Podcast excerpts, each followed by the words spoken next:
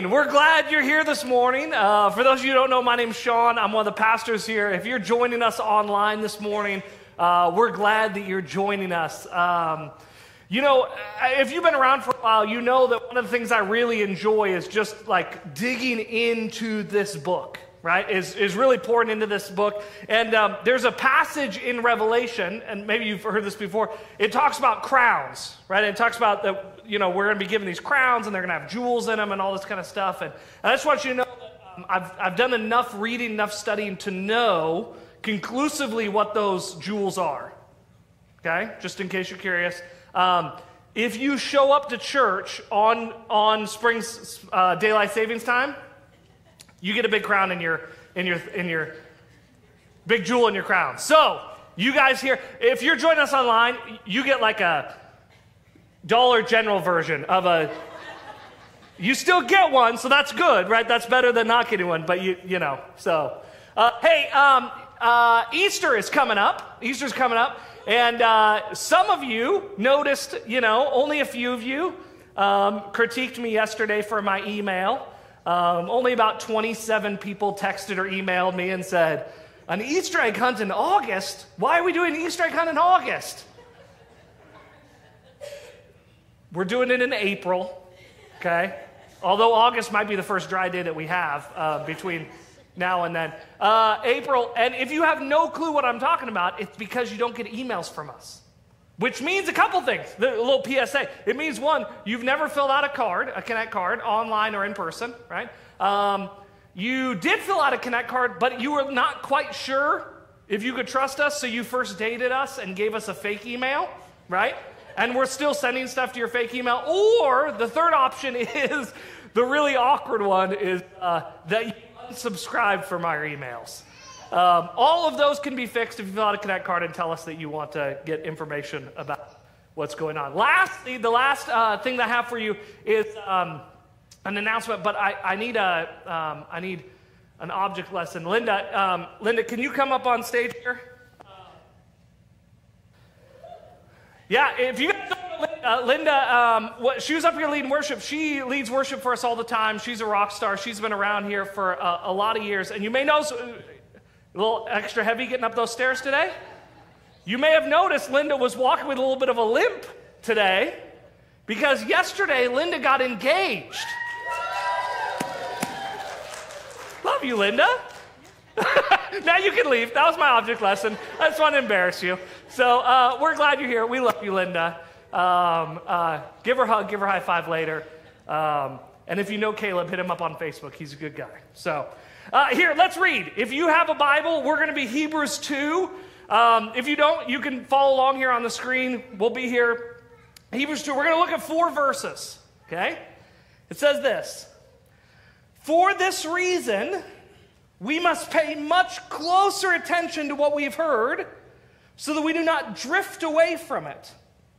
For if the word was spoken through angels, proven unalterable, and every transgression and disobedience received a just penalty, how will we escape if we neglect so great a salvation? After it was at the first spoken through the Lord, it was confirmed to us by those who heard, God also testifying with them, both by signs and wonders, and by various miracles, and by gifts of the Holy Spirit according to his own will. Okay, so here's the. If you've been here with us for the last couple weeks, you know we're working through the book of Hebrews, and you may know some stuff about the book of Hebrews, but if you haven't, let me get you a little up to date. The message of the book of Hebrews is this Jesus is better. Right? I mean, we got it right here. Jesus is better. This is the, the message of Hebrews is Jesus better. And he goes through the book of Hebrews and he argues that Jesus is better than Jesus is better than sacrificial system. Jesus is better than high priest. Jesus is better than promised land. Jesus is better than the law. The beginning place he argues, what we've been looking at the last couple weeks, is to say that Jesus is better than even the messengers. He gives a better message because he is a superior messenger. And the messenger was was the angel. So if we looked back at this text, you know, you could look and you could see and go, oh, right? He, it's obvious what he's saying. That the message of Jesus is more weighty, more significant, more important, and we should listen to it. I was listening to a professor just a couple weeks ago, and he said this. He said, um, when we read the text in English, in 21st century cultural lens, it's like reading, um, it's like watching something in standard definition. Okay? Um, I, I just have to you, I have no clue how anybody watched sports on a 17 inch black and white standard definition TV in the 70s. I have no clue how you even knew what sport you were watching, right? Have you looked at some of those clips, right? It's just a bunch of blobs, right? Now, here's the thing when you watch something in standard definition, you know what it is. Right? You can kind of you can kind of figure it out. You can see, but there's no like you're not sitting at home being like, "Oh no, his foot was in, his foot was in," right? Because you get you can't see. You can see that the play happened. And he said, you know, when we read scripture in English in our translations, in our culture today, it's, it's like watching some standard definition. We can, we can see what's going on. The, the text is plain. If you read the book of Hebrews and you never studied a single commentary, you never listened to anybody else, you could see what the writer of Hebrews is trying to say. But he said this He said, um, as you begin to understand the culture and you begin to understand the context, it's like it begins to pop. It begins to pop with some um, vibrance and some life, and it's like watching something in, in high definition. Now, he said, you know, his point was he was encouraging people to study original languages, and he said, you know, if you, if, if you read it in the Greek or if you read things in the Hebrew, then it becomes like watching in 4K, and just this vibrance and this intensity and this clarity, right? As we read it today in English, it's easy to see what he's saying, but the thing that we often miss as 21st century Americans reading in English is we miss the vibrancy of all the things that go unsaid. So, so here, here's, here's a quick example. Let's start with this, right? Verse 1, it says this For this reason, we must pay much closer attention to what we've heard so that we do not drift away from it. So we do not drift away. Now, if you, if you look at this, um, right here at the beginning, the, we must pay close, much closer attention. This, all these English words are actually just two Greek words. Okay? One of them just means a lot, very, intense, mucho, right? Like uh, with earnest and umption and gumption, right? That's one of the words. The other word uh, is a nautical term. It's a nautical term. Now, it might not be surprising because look at how the translators end the sentence so that we do not drift, right? You, you drift when you're in a boat, right? Now, this nautical term that's up here, to pay close attention, um, we're not actually totally confident exactly what it meant because I don't know if you know this, but sailors in the first century weren't much for writing in their diaries. Okay? We, we, we believe it means one of two things. Okay? It, it could mean this. The word here could be this image of when you are captain in a boat in the midst of a storm. We know it's in the midst, it's a reaction in the midst of a storm, is to point the ship to safe harbor. Basically, skedaddle. Get going as fast as you can, whether it was where you were intending on going or not. You find safe harbor and you shelter your boat in safe harbor.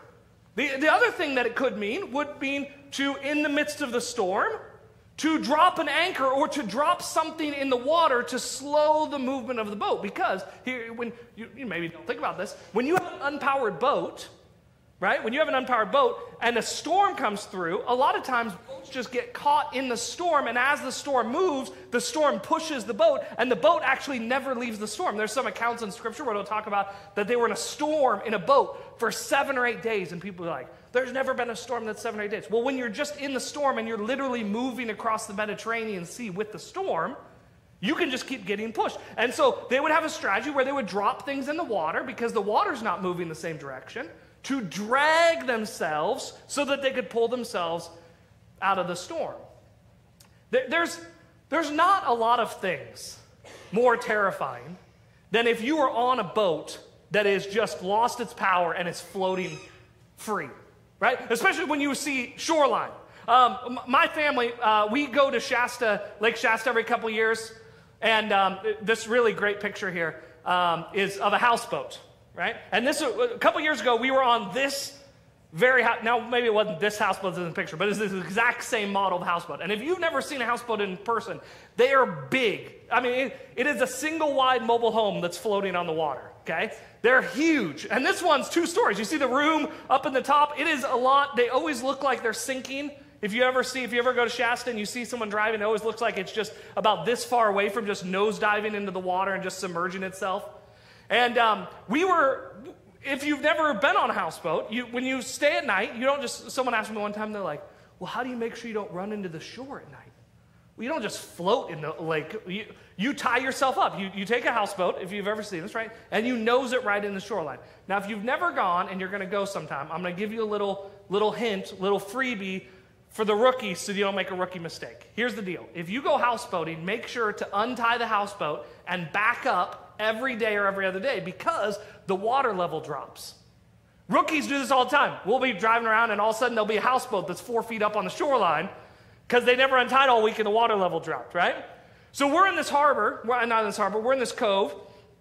It's windy day, real windy. So we're not out on the boat. You know, we're, we're actually out back playing baseball in the water, which is a whole different thing that we do. But we're, but we're in the back of the boat. Everyone's in the water, and the boat is tied to the shoreline, okay?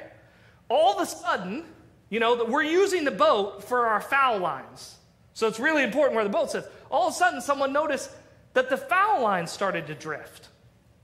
And all of a sudden, someone yells, The boat's untied! And this massive boat begins to float free and begins to turn to get blown into the shoreline where there are people and there is a ski boat.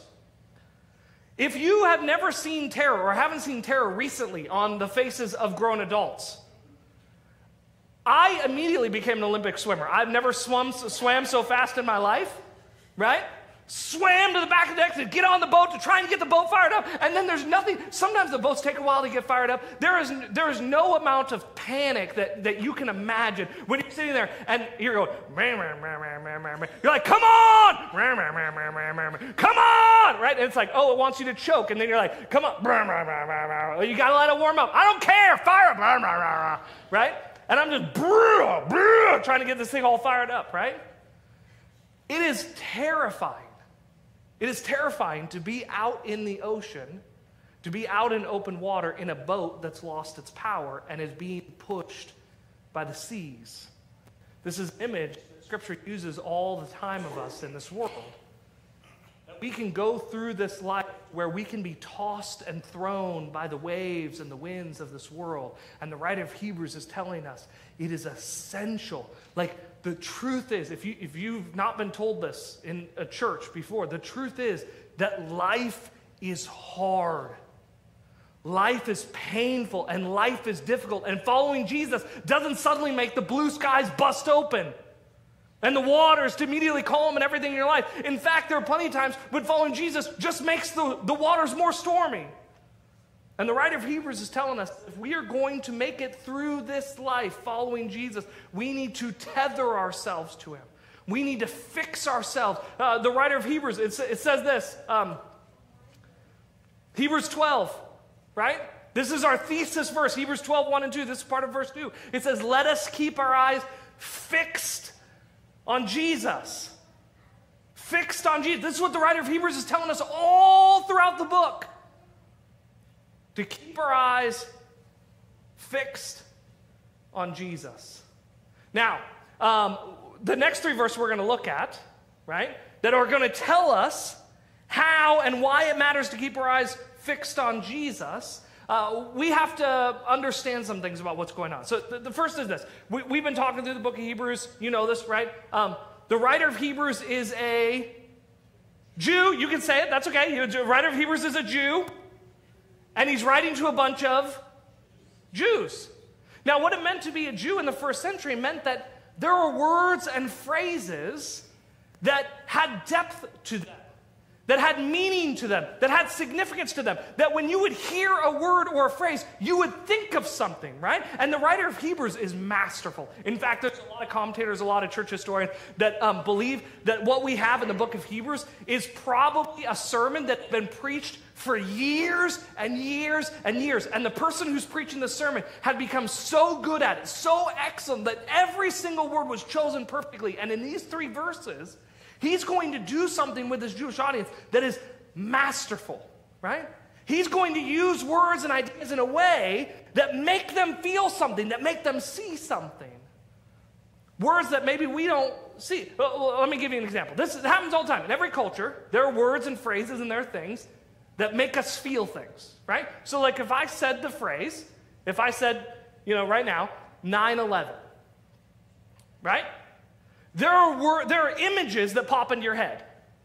There are probably emotions you feel, right? There are thoughts. Now, if you're like me, your mind's probably right now wandering to a bunch of other things that you think about about 9 11 and emotions you experience around 9 11. But if we were sitting here 23 years ago, right? If it was 2020 and I said 9 11, you know what I'd be saying? I'd, I'd be saying this. This would be my sermon illustration. I'd say, uh, it's, it's a beautiful, true anecdote. Did you know that when they first came out with 911, it wasn't called 911? Did you know that? You can look it up. When it first came out with 911, the way they advertised it was 9 11. They first advertised it at 9 11. And if it was 2000, the only context you might have for that phrase is that it was the beginning way that they, that when they started rolling out this emergency response line. Here's the problem. Here's the problem. Um, people couldn't find the 11 on the phone. In panic, right? You ever done something dumb in panic, right? Your brain just like starts shutting down. And you know, they, they, nine, and then they look at the phone and go, there's no 11. Call 11. There's no 11. There's no 11. How do I call? And if you don't know, um, phones used to do this. And it, uh, right? Right? Because if this was 23 years ago, what it meant to say the word 9 11 would be a fun anecdote about how our brains shut down when we panic. But today, when we say 9 11, images come to mind, emotions come to mind. And the same thing happens in every culture, in every community. And in the first century Jewish community, there are phrases that he says in this passage that are going to make them see and feel things that as 21st century Americans, we just don't. So it says this. Look, look, look at um, verse 2. He says, uh, For if the words spoken through angels proved unalterable. Okay, so he, here's what's he talking about? Here, he's talking about the Old Testament law. A couple weeks ago, if you were here, we talked about how um, by the first century there j- developed a belief amongst Jewish communities that anytime God spoke in the Old Testament, that anytime God spoke with someone in the Old Testament, it was actually an angel that was speaking as an agent on behalf of God. It doesn't lessen what was said, it doesn't lessen the authority. They came with the authority of God, but it developed this idea that every single time that God spoke, and you can you can not like it, you can disagree that it's not in the Bible. It's just we have to understand the way they saw things, right? And so when they see this, the word spoken through the angels, the word, it's really easy. Um, it's it's the law. In fact, the Ten Commandments in Jewish in Jewish culture, the Ten Commandments are called the Ten Commandments. You know what they're called? The Ten Words. The Ten Words, right? And so when he says this, they're going to think about a specific thing. They're going to think about uh, generations before that stood at the foot of Mount Sinai as Moses came down and gave them the law. They're going to think about what it meant to be out in the wilderness. What it, they're going to think about the grace and mercy and kindness of God. That he would teach them. In fact, Torah, um, uh, we translate it law, it means more the idea of, of teach. That he would teach them what it meant to be his people, that amongst all the people in the world, that he would be gracious enough to tell them, this is how we walk together, this is how we, we live life. They're going to think about their ancestors before that stood at the foot of the mountain, and God was so gracious to come and speak this law to them. The next verse, it says this, right? So they're going to be thinking about past generations at the foot of Mount Sinai, and then it says this How will we escape if we neglect so great a salvation? How will we escape if we neglect so great a salvation? You know, there's a there's a name, there's a phrase that God uses all the time about the Jewish people throughout the Old Testament. He says this I am the God who brought you out of the land of Egypt. What it meant to be a Jew was to be the people who escaped, who were drawn out, who were rescued, who were saved. what it meant to be a Jewish person was to be one who had been saved. We call it in English and the way we work with it, we say who'd experienced the Exodus. But as soon as he uses this phrase, this is what God says about him all the time. This is what Old Testament prophets say about all the time that they are the people that God rescued, that God saved out of the land of Egypt, that he brought salvation and saved them from the land of Egypt.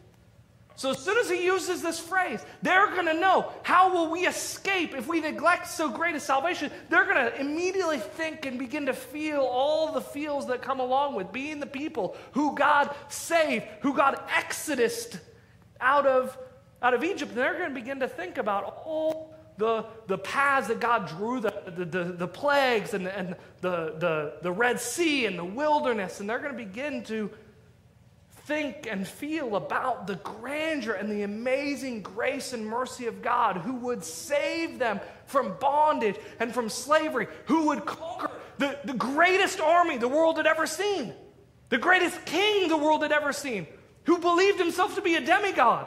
That God overthrew him and drew this, this, this tribe of people that no one cared about out into the wilderness, that he saved them. That this is what it meant to be a Jew, as miraculous and amazing and incredible as it was. They'd feel all that pride and glory and, and, and thankfulness that God saved them. But then there's the last one Hebrews, Hebrews 2, verse 4. It says this God also testified with them, both by signs and wonders. He, pause right there, right, that right there. He, here's perfect example. In English, we know what that means, right?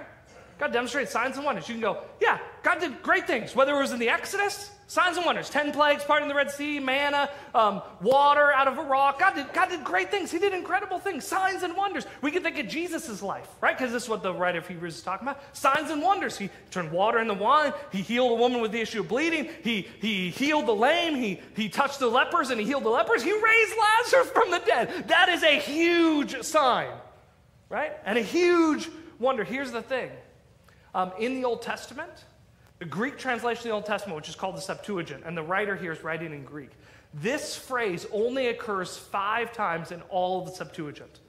In all the Old Testament, this phrase only occurs five times, and it refers to one historic moment. Every single time this word is used outside the book of Hebrews, it is referring to a single historical moment. Let me read it to you. Exodus 7, the first time it shows up, it says this I, being God, will harden Pharaoh's heart, and though I multiply my signs and wonders in Egypt, he will not listen to you. For a Jewish reader, the image that the writer was trying to paint was not unclear. What he wanted them to see. He's trying to tell them that Jesus is better than all these things. And so what he uses is he uses all this kind of language that will make their mind think of the power and the might and the amazingness of a God who would rescue, who would see a people who were enslaved that nobody else cared about, that were exploited and taken advantage of, that he would see them, he would hear them, that he would rescue them, that he would escape them out, that he would save them through Crazy things, right? The Nile turning red. Can, can we all just be honest? Okay? Crazy. Locusts everywhere, crazy. The things God did was amazing and crazy, absurd, hard to imagine for our minds. Parts the Red Sea, draws them out, takes them out in the wilderness. Hundreds of thousands of people wandering around the desert with no food. And like things you and I maybe wouldn't have thought of. You know, one thing it says, it says that they walked around for 40 years and their sandals never wore out. That God took care of even the leather on their feet and He fed them. Hundreds of thousands of people for 40 years. And what the writer wants us to see is that all the awe and all the amazement we might have out of the saving act of God who would call a people out of Egypt, that what he's doing in Jesus is even greater than that. You know, I think a lot of times we have become so comfortable and familiar with the story of the cross and the story of Jesus, and like we become so comfortable with Jesus that we lose the awe of the cosmic magnificent craziness of what God does in the cross and the resurrection. What God does in the Son. We, we look at the stories in the Old Testament, right? We look at the stories in the Old Testament, we go, we go, oh, those are amazing, right? And sometimes it, it's okay. We can be honest, right? Sometimes you maybe read a story in the Old Testament or you hear someone tell a story in the Old Testament, you're like, oh, I don't, I don't, I don't know that I'm, a, I don't know that I think that happened, right? And maybe that's you and that's okay, right? We're all in different places on journey, right? That's okay. But sometimes you read these stories and they just seem too amazing that God, without a single warrior, could conquer the largest, most powerful army the world had ever known. That seems astounding. And yet, the writer of Hebrews is trying to tell us that what God wants to do in you, what God wants to do in us, what God wants to do in the world through us is astoundingly absurdly, cosmically more miraculous and amazing than even the Exodus. So it made me wonder if, like, God's great mission is freeing broken and enslaved people, bringing life and resurrection and restoration, what for us are these miraculous pharaohs and Egypts that God wants to free us from? Like, what, what, is, what is the thing that, that God wants to do in you that is so amazing and so crazy that it pales in comparison to God delivering people out of Egypt? Well, I don't know, but I, I came up with a few, right? Maybe one of these is one of yours. Thing that God wants to do in you. And maybe He's been doing a work in you. Maybe He's already done a bunch of things in you. But maybe there's still more He wants to do that He wants to demonstrate, proclaim to all of creation, all of human history, all eternity of his power and his might because he wants to free you from these pharaohs and from these Egypts. Well, the first one I thought of is, is this is maybe for you it's fear. Second Timothy tells us, For God has not given us a spirit of fear, but of power and of love and of sound mind. And I thought, how absurd would it be can you even fathom? Can you imagine the shock an unbelieving world would see if the millions of Christians in America alone lived a life without fear?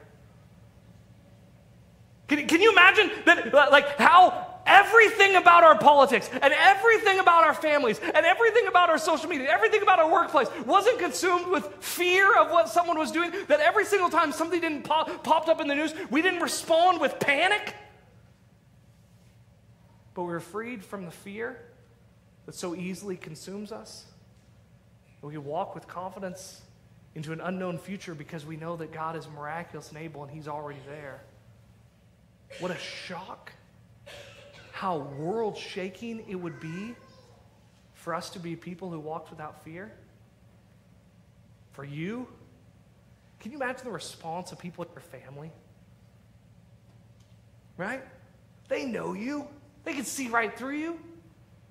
If God did a work in your heart in a way that freed you from the fear that you feel like comforts you and gave you confidence to walk in power and love and with a sound mind and to trust Him no matter what the world around you looks like, no matter what the storms are going, that you drop anchor and you fix your eyes on Jesus, the author and perfecter of our faith. Maybe it's, maybe it's something very similar. These two often go together. Maybe it's anger. There's a story right in the beginning of Genesis, Genesis 4, a story of Cain and Abel, and, and God's speaking to Cain, and, and here's what he says to him, right? He, he's intending to be gracious and compassionate to Cain. He says this If you do what is right, will you not be accepted? But if you do not do what is right, sin is crouching at your door. It desires to have you. See the image there? God's painting this picture of like a, like a lion waiting right outside the door. And in the Hebrew, um, it can mean just it, it desires to consume you. And anger can do that. And maybe there's some really legitimate things you have the right to be angry at. People have treated you in ways, situations have happened in life, and you feel very justified. But the truth is that the anger is consuming you. And the anger has created bitterness. And the anger's created unforgiveness. And the miraculous, amazing, cosmic, shaking thing God wants to do in you is He wants to free you from the anger. You know, it's been said, I'm sure you've heard it, that um, living with unforgiveness, living with bitterness is, is like drinking poison and hoping to kill the other person. It's consuming you. And the world shaking truth of the good news of the gospel is that God wants to free you from that. Maybe it's apathy. We're going to get to it in Hebrews 3. But you remember what happens to the, the people in the wilderness who see the 10 plagues? who see God part the Red Sea, the people who walked on dry ground between the sea. And we look at the story and we go, how could their lives ever be the same? You know where those people ended up? They died in the wilderness.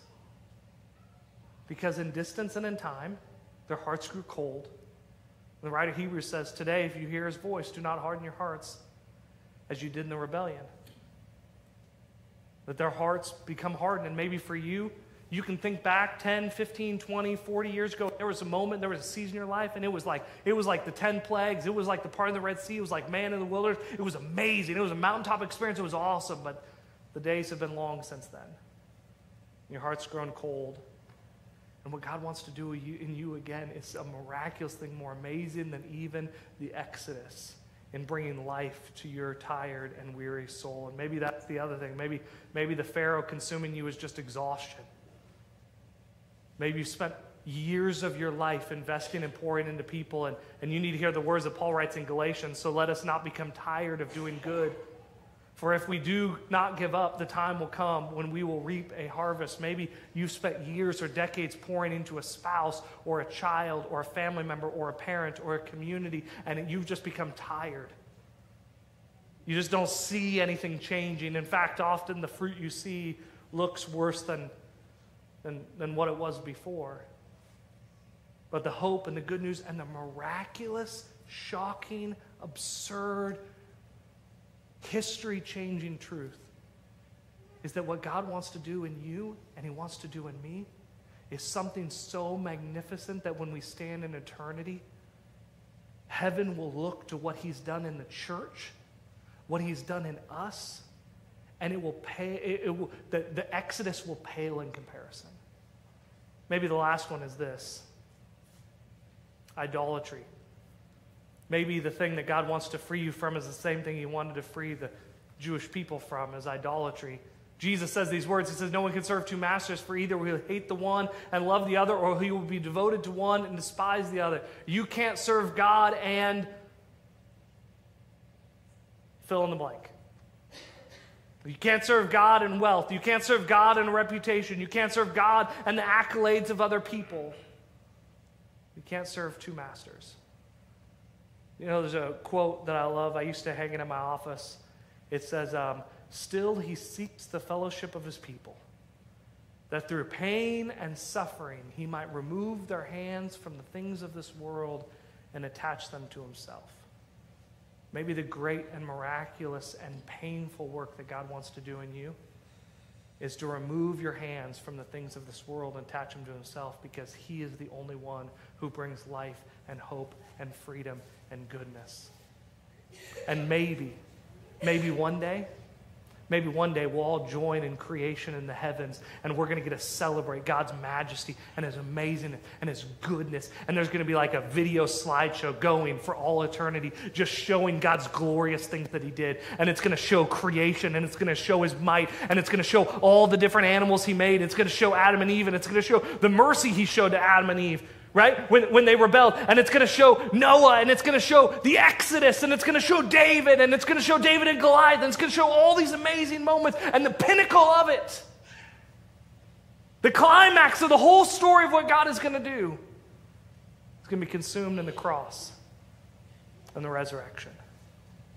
More majestic, more powerful, more amazing than anything God's done in all of human history was what he did in the cross and what he wants to do in you and me. What would it be like? What would it be like if we as a people could be freed of the things of this world and attach ourselves to him? That we'd be freed from the bondage and the slavery of the things that we think give us comfort and really consume us like a tiger at the door. what would it look like for a church to be so transformed by the goodness and the grace and mercy to stand in awe? So here's my hope. I don't have words to contend for it. Here's my hope. Here's my prayer. Here's been my prayer all week. I hope and pray that in some miraculous, unexplainable, shocking way, that God might do what he does over and over again.